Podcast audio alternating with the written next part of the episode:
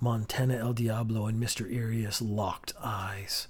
They had battled many times in the past. Each knew the other's weaknesses and strengths. They were already engaged in a thousand scenarios in their minds, judging each one ending in a terrible death or tragic victory. Montana El Diablo didn't have music swelling up behind, but, you know, Montana El Diablo totally should have. This would have been a really appropriate moment for that. Mr. Irius, I have chased you over the last twenty years. You killed my father, my mother, my sister, Tom, that other guy. You know his name. Uh, but, I, but I'm not here for revenge. I am not even here for you.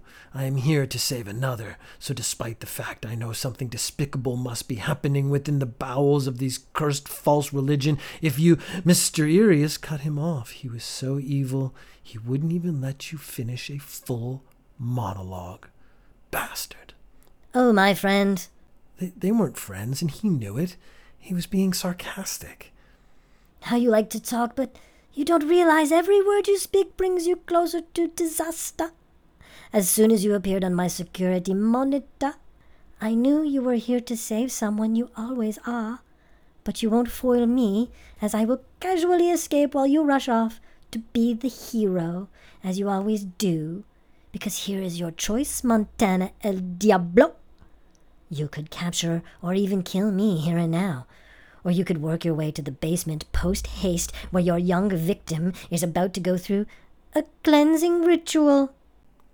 Montana El Diablo knew that any ritual created by Mr. Irius meant death. You can still attack Mr. Irius, go to episode 33, or you can rush downstairs, go to episode 8.